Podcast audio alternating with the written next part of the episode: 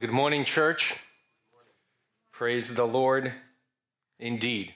Bless the Lord. Let us pray to our God. Father, we want to bless your name. We have not just 10,000 reasons, but if we were to sit down and list all the reasons why we ought to praise you, it would be like John who wrote his gospel and said, if all the things that Jesus had performed would be listed, then there wouldn't be enough space, and truly there wouldn't be enough time. And it's good for us sometimes to sit down and to think, and to think deep, and to realize all that, that we need to thank you for, to express gratitude to all the things to repent of before you, before your holiness. And Father, this time you give us as well to do just that, to sit right now under the authority of your truth, of your word, and to analyze our hearts and to grow in our love for Christ and to express that love and appreciation through our worship through our walk, even as we continue to look to Christ and, and pursue the same holiness. We thank you for the Spirit that is in our midst right now.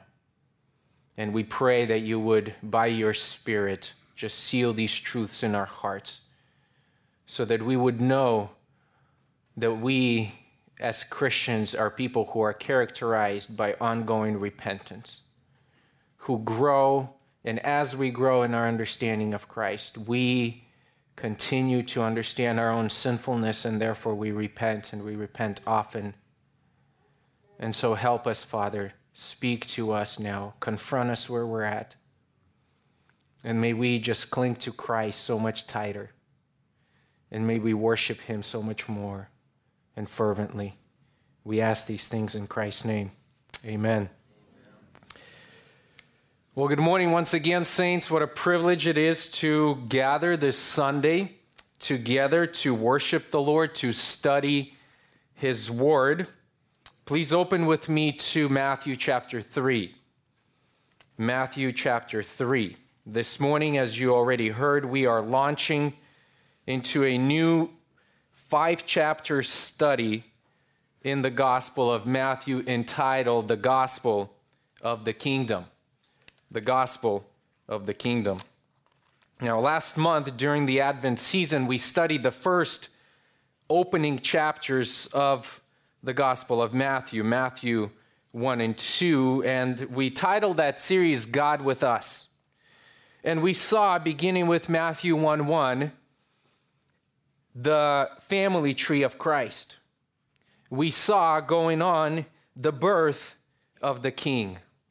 In chapter 2, as we talked about the visit of the Magi, we saw the homage that was paid to the king. We also saw how one event after another, the father protected the son. In one case, from Herod, who desired to kill him. And he constantly provided for him, both in Bethlehem, then during the flight to Egypt and then out of Egypt, going to Galilee and settling in Nazareth.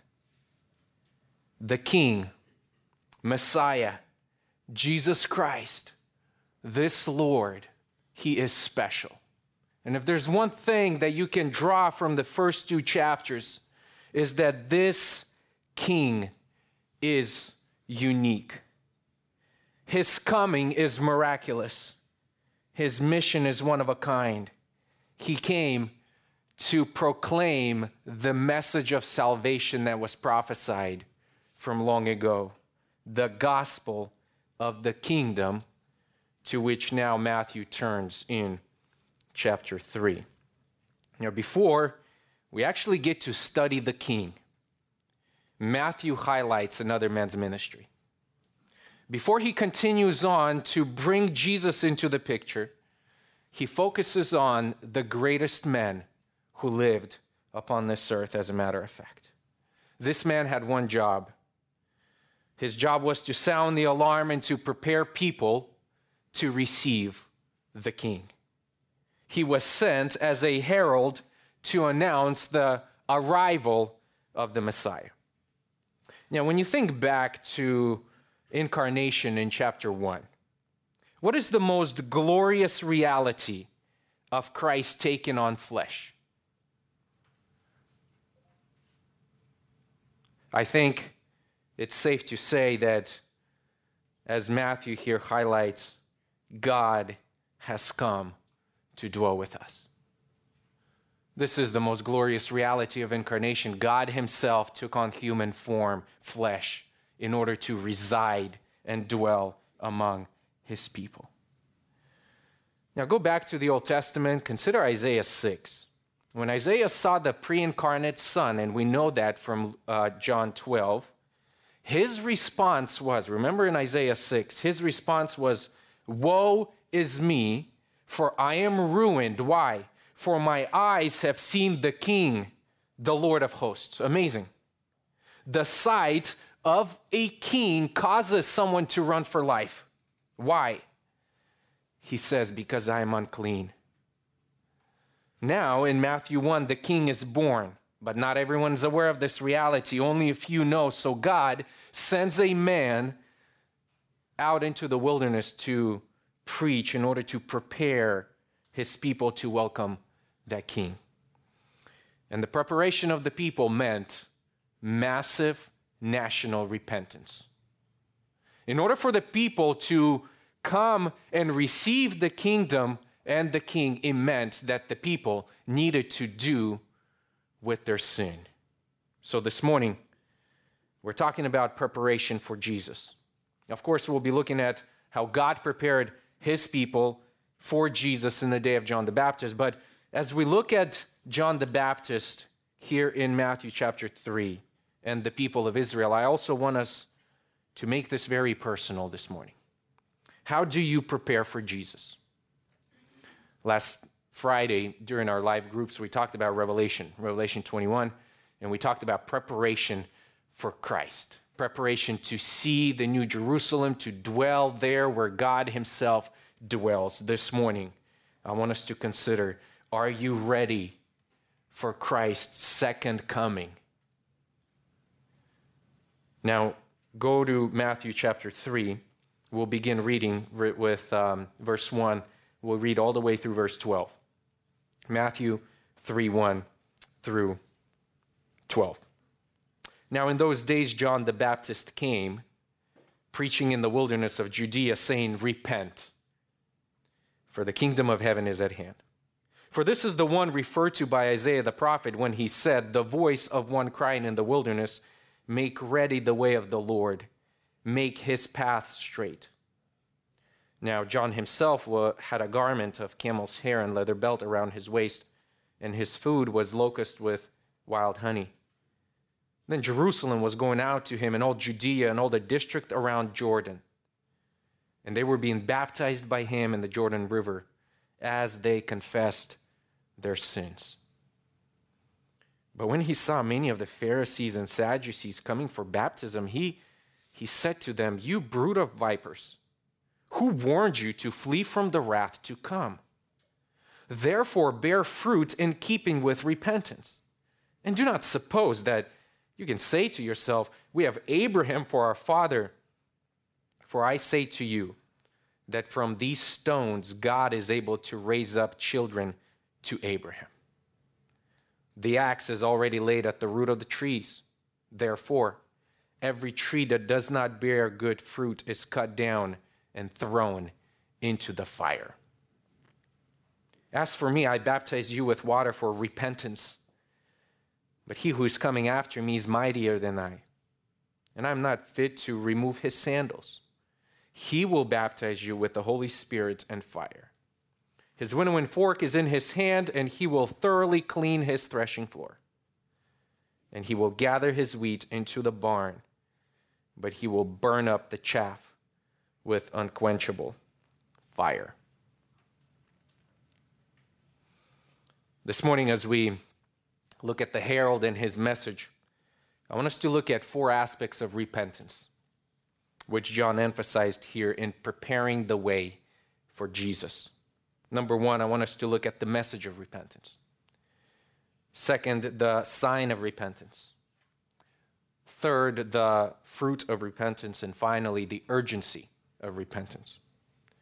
If you have today's bulletin on the back side, we have an outline for you so you can use that as we study through this passage. So, first, consider the message of repentance. The message of repentance, beginning with verse 1. It was customary in the Old Testament.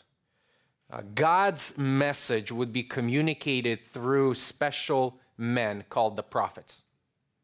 And Matthew introduces here, although it's in the New Testament, but he introduces us to the last of these new Old Testament prophet, prophets, rather, John the Baptist. And although last in line, he is the greatest of them all.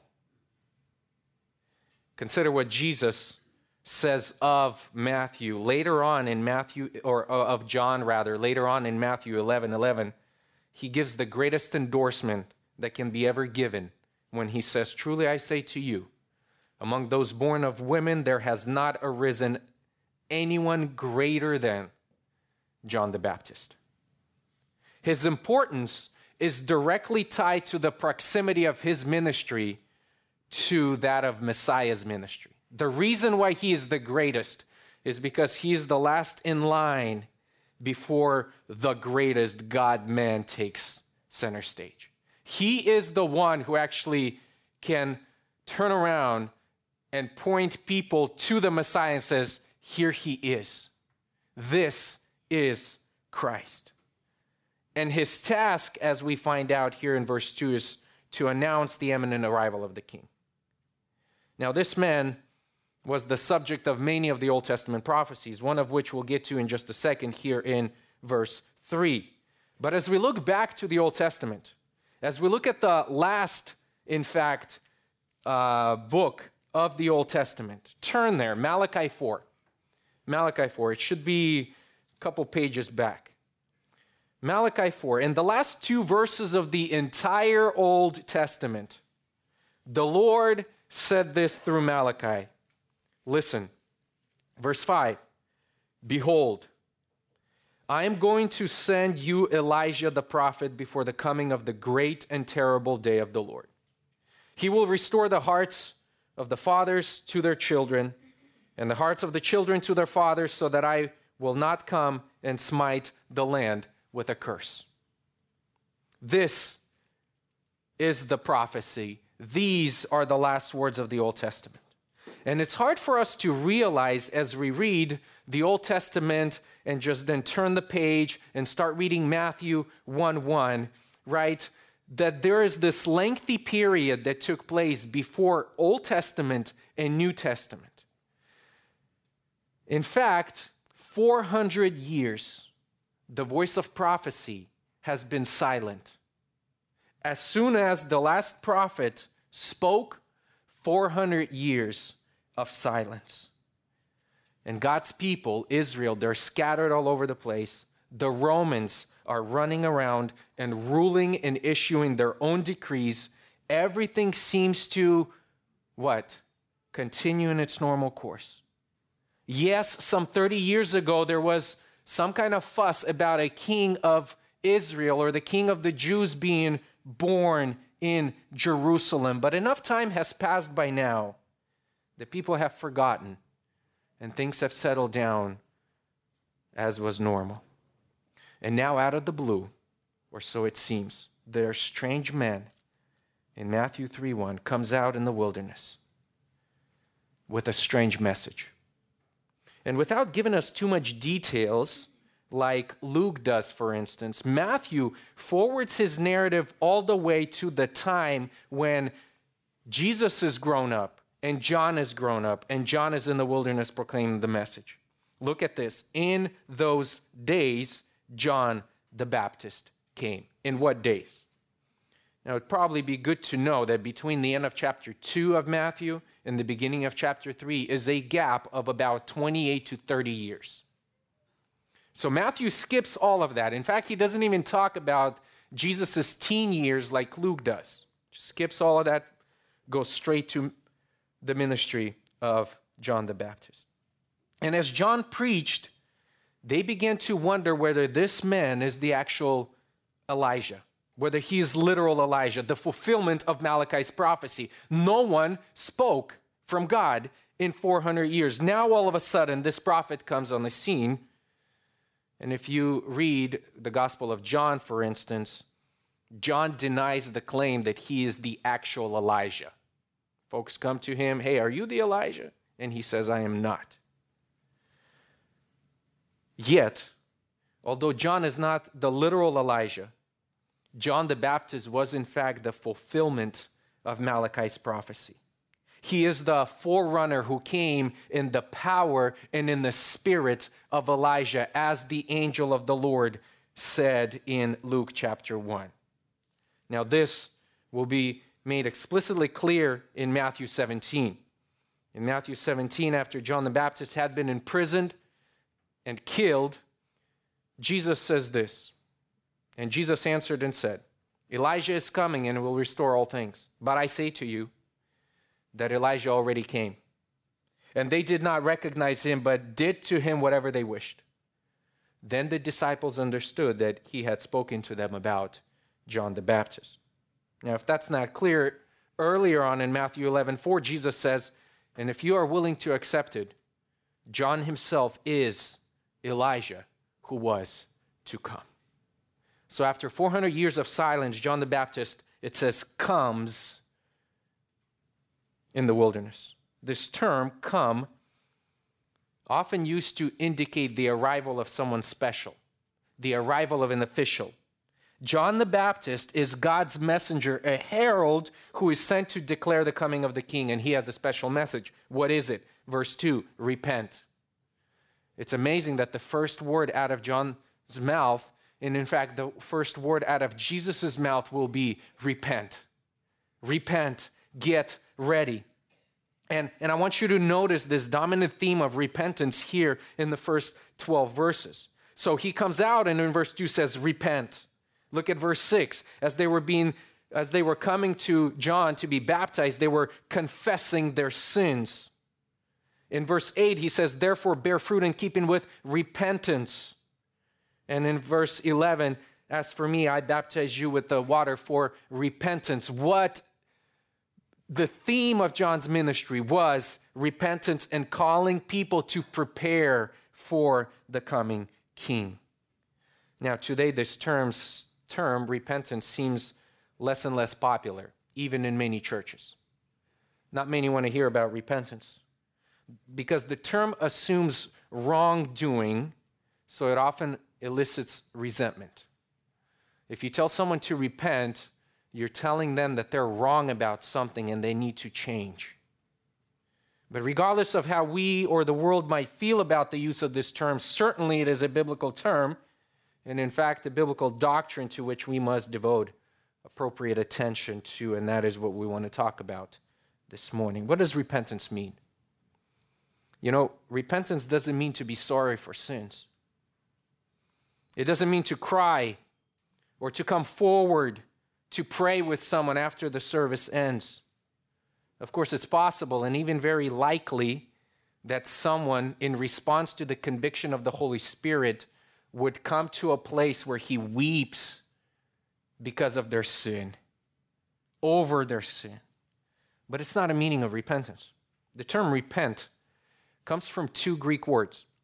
One means to think, and the other means after, to think after. So the idea of to repent is to have an afterthought. What's an afterthought? Well, an afterthought is a different thought. In other words, you, you had intention to do something, to act a certain way, to go somewhere, to say something. You thought of it and you were going to implement that in an action. Now, an afterthought is you thinking about it again and changing your mind. So that's why repentance came to mean a change of mind. So, first of all, it's a mental thing, not an emotional thing. This change of mind, this change of heart, doesn't mean any change, but a change from wrong to right. It's a change with respect to one's conviction about the truth. So that when one repents, he changes the object of his faith, an object of his trust. He no longer trusts in himself, he no longer trusts in the church, he no longer trusts in his good deeds, good works, as if that is what he intended to show before the Lord. He no longer trusts his religious activities or heritage. He becomes convinced that there is a better way to restore his relationship with God. John Broadus observed that whenever this Greek word is used in the New Testament, the reference is to changing the mind and the purpose from sin to holiness, from negative to positive. And as John was preaching repentance, he was calling people to turn around. Turn around, he says because the king is on his way. Be converted. Jesus came to save his people from their sins, right? We find out in Matthew chapter 1. So it was necessary for his people to confess their sins. Now, why did they need to change? Why did they need to be converted? He adds the reason for repent for. Here's why the kingdom is at hand. It's imminent. Jesus is already here. The king was born 30 years ago, and he's about to come up here and be baptized himself and enter his public ministry. Before he does that, let me tell you get ready for the king. Now, Matthew will have a lot to say about the kingdom of heaven, and so we don't need to pack all of our kingdom theology here in this one sermon. As we study through, we'll just add additional features of the kingdom. But one thing that we need to know is that the kingdom of heaven is the messianic kingdom, and it's an Old Testament concept. It was promised in the Old Testament that the Messiah would come and would set up his kingdom on earth. He would establish his kingdom here.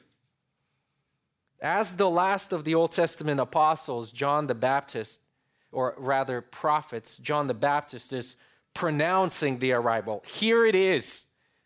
For thousands of years, it was prophesied that kingdom would come, and now here is the king. Now, we know from the rest of the New Testament, we Christians who are removed 2,000 years from the cross and who have the full counsel of God's word, the full revelation, that there are two aspects to this kingdom. The aspect of the ministry of Christ at his first coming, right, in which he lays the foundation for the kingdom he comes in and he what?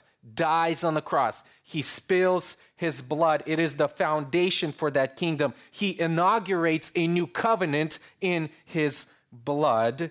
But then there's the ministry of the king at his second coming, which is yet to come, in which he destroys all of God's enemies and sets up his kingdom on earth.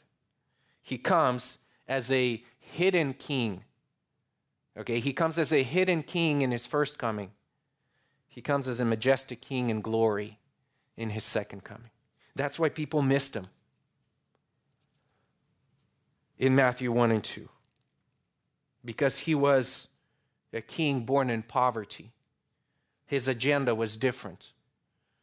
I allude you once again and take you to the passage in John where Jesus says, in speaking with Pilate, he says, My kingdom, don't mess it up. It's not like yours, it's not of this world. I came here to do the work to save lost sinners. So, like the Old Testament prophet, John didn't know this twofold nature of Christ's kingdom. He did not, he, he seems that he, that he can't grasp the fact that Messiah would come twice. In fact, it seems that John's message here in Matthew chapter 3 is more geared to his second coming than his first. Why? because of such words judgment, judgment, judgment. Repent, repent, repent. So, church, for us here who are waiting for Christ's second coming, this message is all the more relevant and all the more pertinent for us this morning. As far as he's aware, the arrival of the king and the kingdom means that God is going to usher in his righteousness. And the uniqueness of John's ministry is to prepare people. He's special. That's why Matthew picks up in verse 3 and he says, Listen, this is the one to whom Isaiah referred in Isaiah 40, verse 3. And look what Isaiah does. He simply refers to this man as the voice. The voice.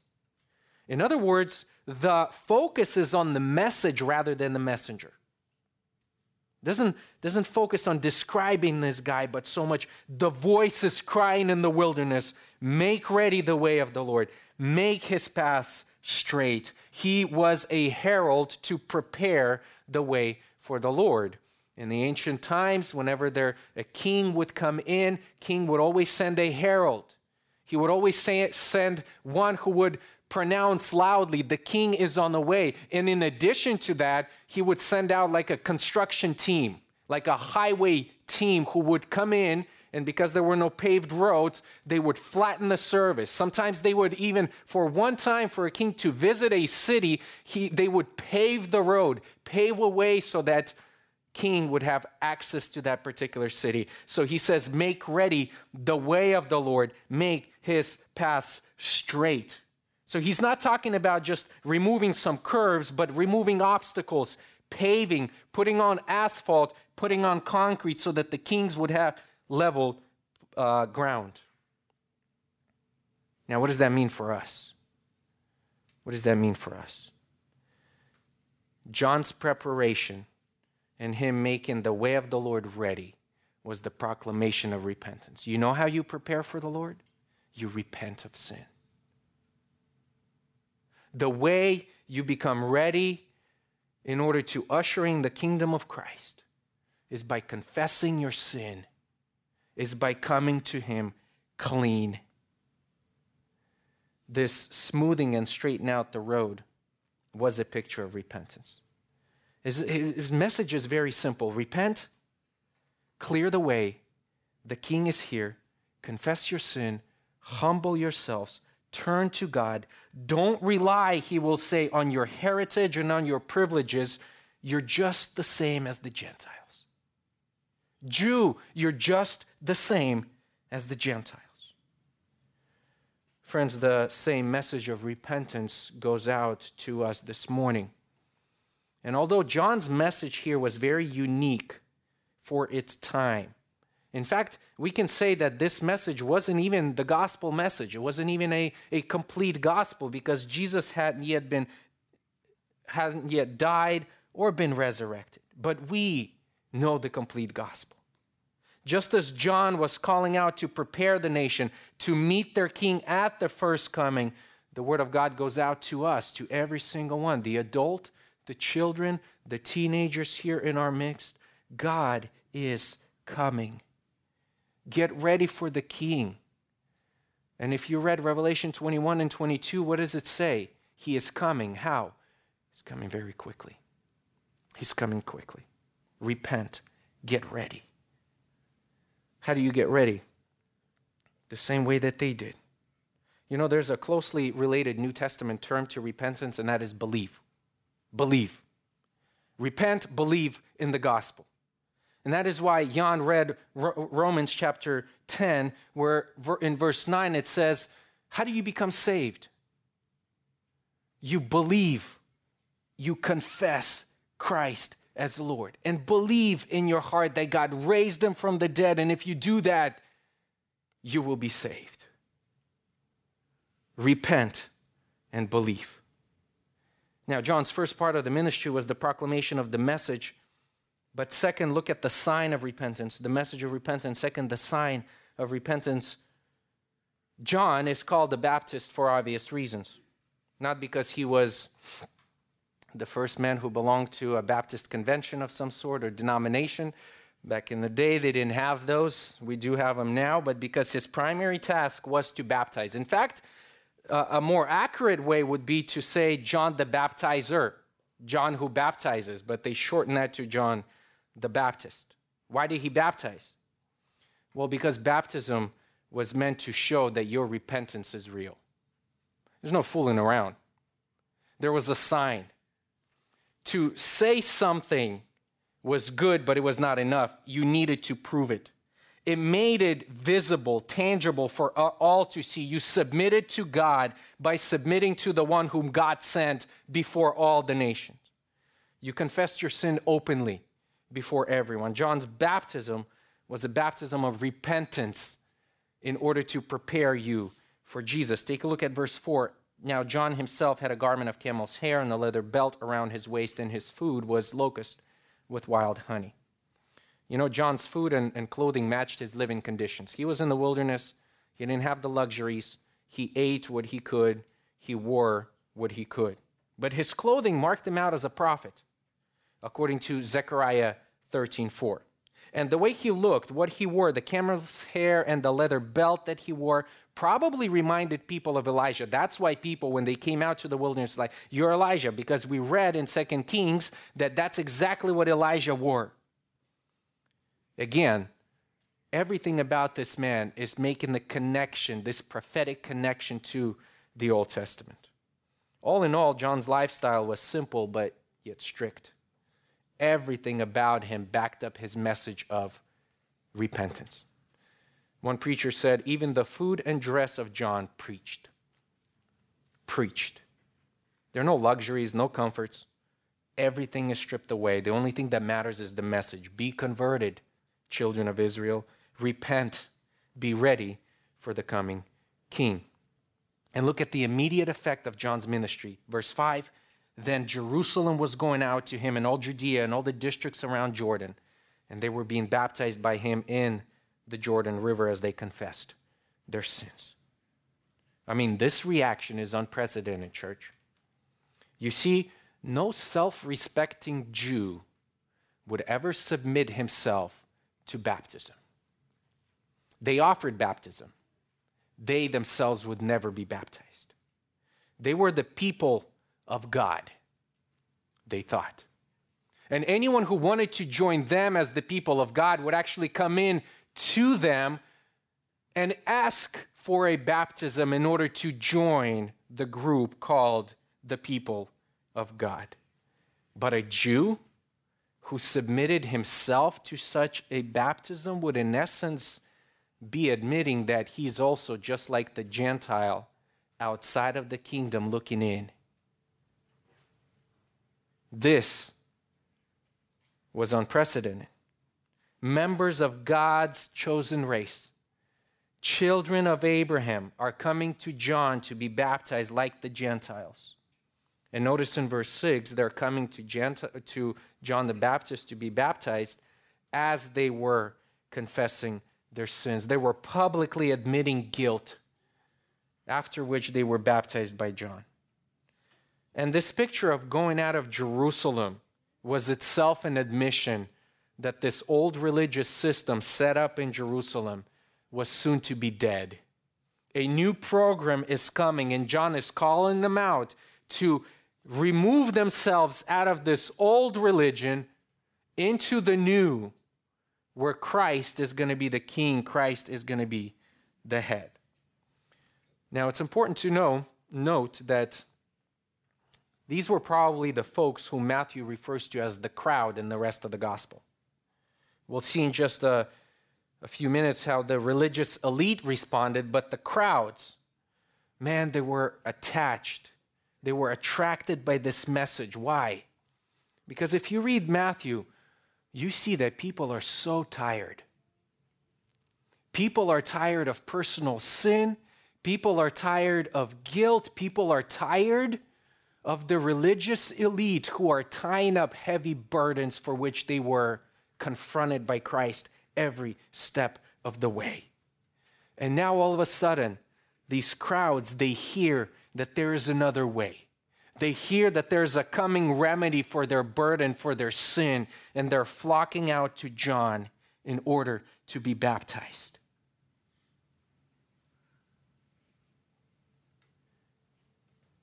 This was a precursor to Jesus himself. You know, in Matthew 11, as Jesus was denouncing the cities because they failed to believe John and failed to see the miracles that were done in their midst, he graciously offers this, this offer and he says, Come to me, children of Israel, come to me, all who are weary and heavy laden, and I will give you rest. This is what John was pointing to with his call for repentance, with his call to be baptized, to be converted, to confess their sins, because a king is coming who will forever remove their debt, remove their sin. And maybe today you also need some relief relief from sin, relief from pain, relief from guilt. Perhaps you are too burdened. The solution is the same 2,000 years later repent of sin, confess Christ, be no longer ashamed, friend. When sin is at stake, nothing matters but repentance and truth and faith in Christ.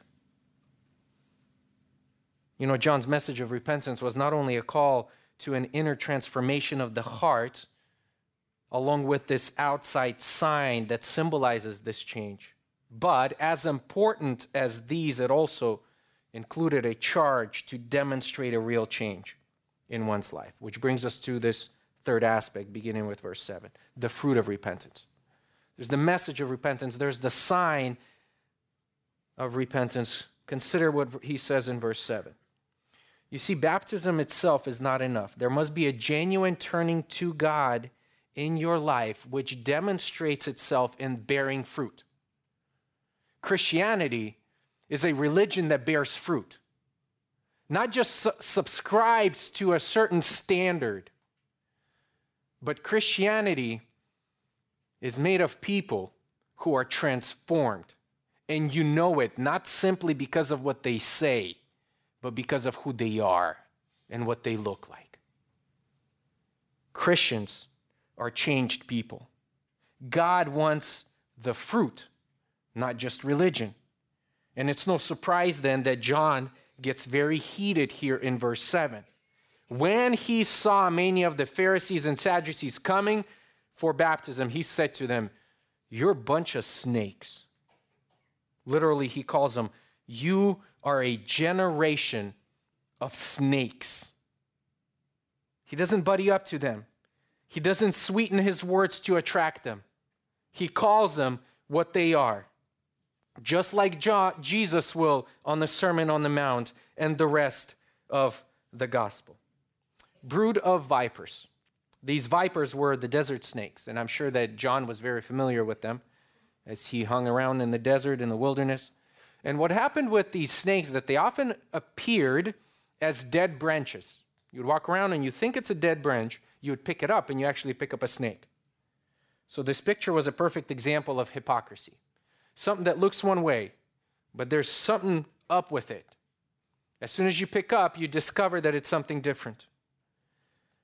And so here, this picture of a snake is a picture of their hypocrisy. Now, we don't know um, if these religious uh, rulers, Pharisees and Sadducees, were actually coming to John to be baptized or just to observe baptism. Like if you read the NASB edition translation of the Greek, then it seems as though they were coming for baptism. Like they were ready to be baptized. If you read ESV, ESV translates it a little bit differently as if they were coming in to look at the scene of baptism, what is happening. And so the original, you can't really tell uh, which way to go. So the uh, translating committee here, they, they kind of pick where they want to land. But regardless of what happened, perhaps, perhaps they were coming in, these religious leaders would, would come for baptism with this kind of pomp that characterized all of their religious activity. You know, the proud, well dressed, pious, sounding a trumpet before themselves, something that Jesus would condemn, as if to show everyone, the world, and all the nation that, hey, we're ready. We're ready to see Jesus, or we ready to see the king without actually submitting ourselves to this repentance, without repenting of sin. And so check this out. He says, You snakes, who warned you to flee from the wrath to come? I mean, John wasn't mixing words. Do you think you can fool God?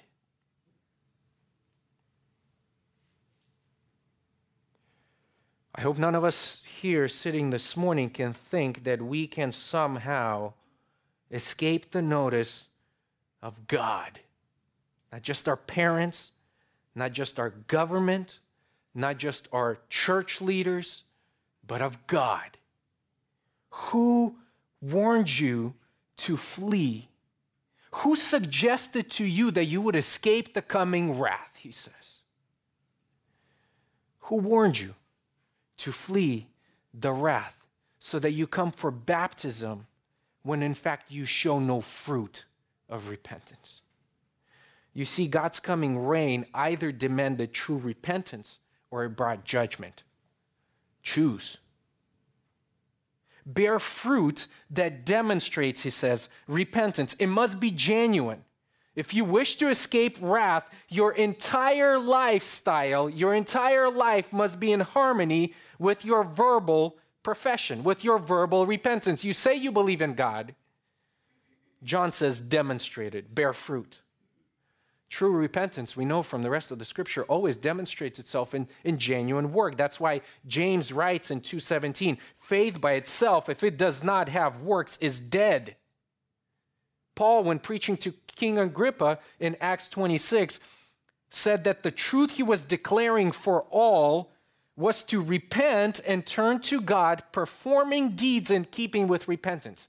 In other words, your profession here and your deeds here, they must balance out, they must level out. You can't outweigh the other. One, if you profess to know Jesus, the holy God, you must present a comparable behavior, which is, which is he points that out he calls them out on this. Remember John, remember what, what um, John wrote in 1 John chapter 4, verse 20. He says, Listen, if you say, if anyone says he loves God, but what? Says but does, hates his brother. So there's a profession, but the action doesn't match up to your profession. If you say you love God, but you hate your brother, he's a liar.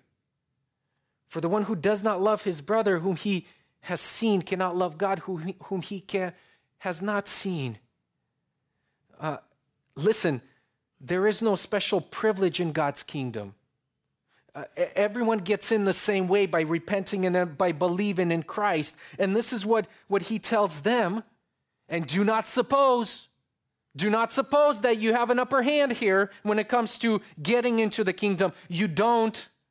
Mere descent from Abraham, it will not do.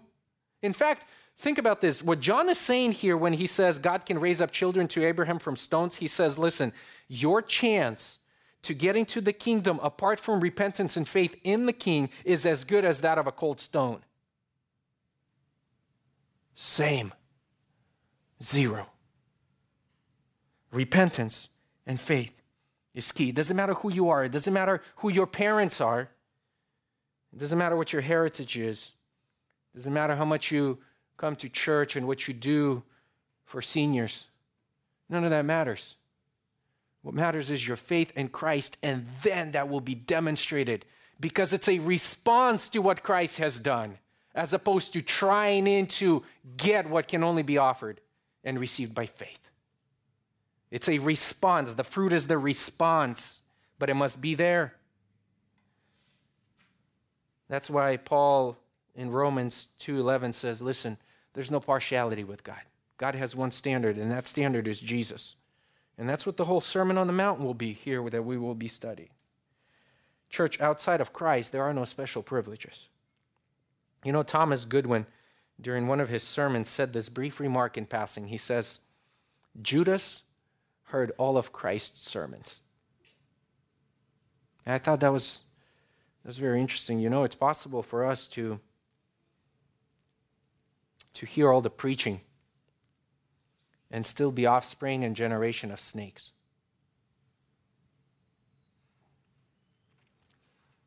It's possible for us to attend all the meetings, such as this, hear the preaching of God's word, and be totally unresponsive to it.